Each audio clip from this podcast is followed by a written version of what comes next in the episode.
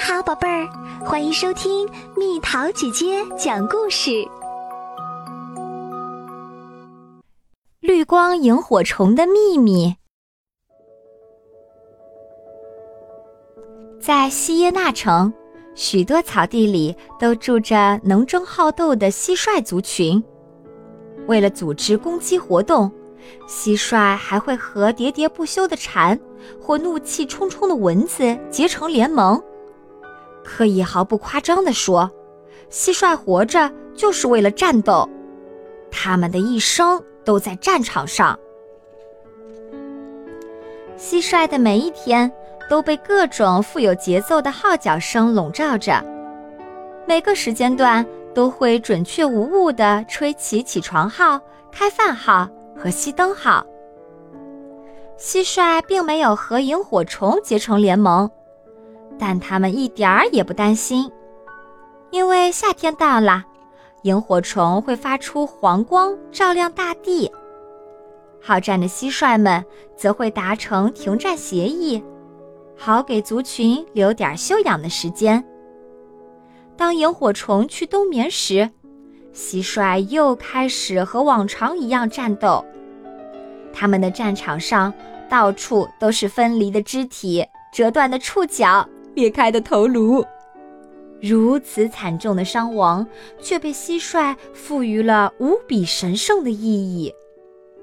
有一句老话是这么说的：蟋蟀的战争始终都在。可并非所有的蟋蟀都为好战的一生感到快乐。一个夏日的夜晚，一群萤火虫正散发着黄光，可是当中却有一只小不点儿表现得很不合群，它身上散发出了绿光。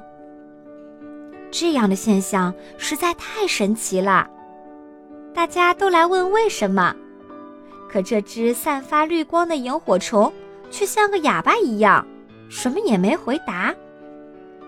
这只小萤火虫并没有远离它平时常待的地方，它还是喜欢在废旧的干草堆周围转悠，在黎明前又会回到族群里和其他萤火虫一起入睡。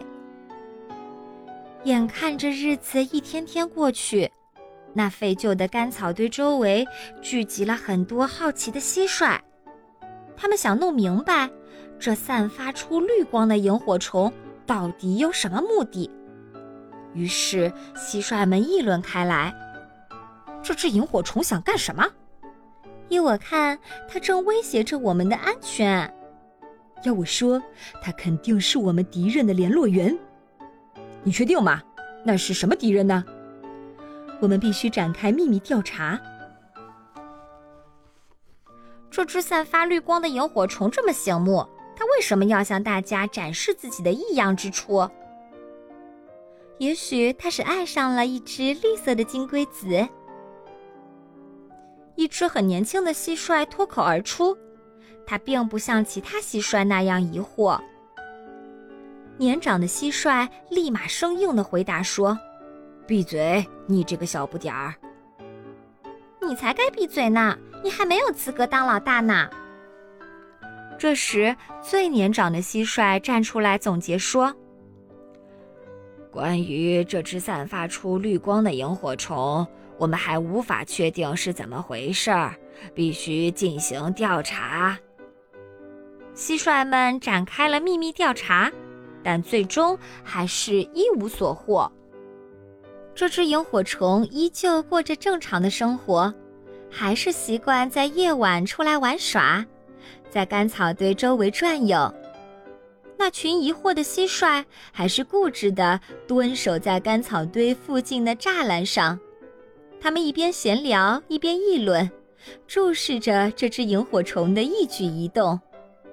夏天就这样过去了，萤火虫开始冬眠。这只萤火虫在冬眠前自言自语道：这群可怜的蟋蟀啊，最终还是不明白我所做的一切。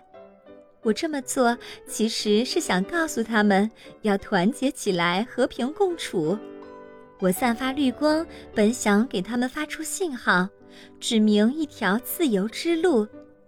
这自由之路将引领他们开始新的生活。可他们却全然不知，把时间都浪费在调查我的异样之处上。只要蟋蟀还不明白战争是世上最大的悲剧，我就还会回来指引他们。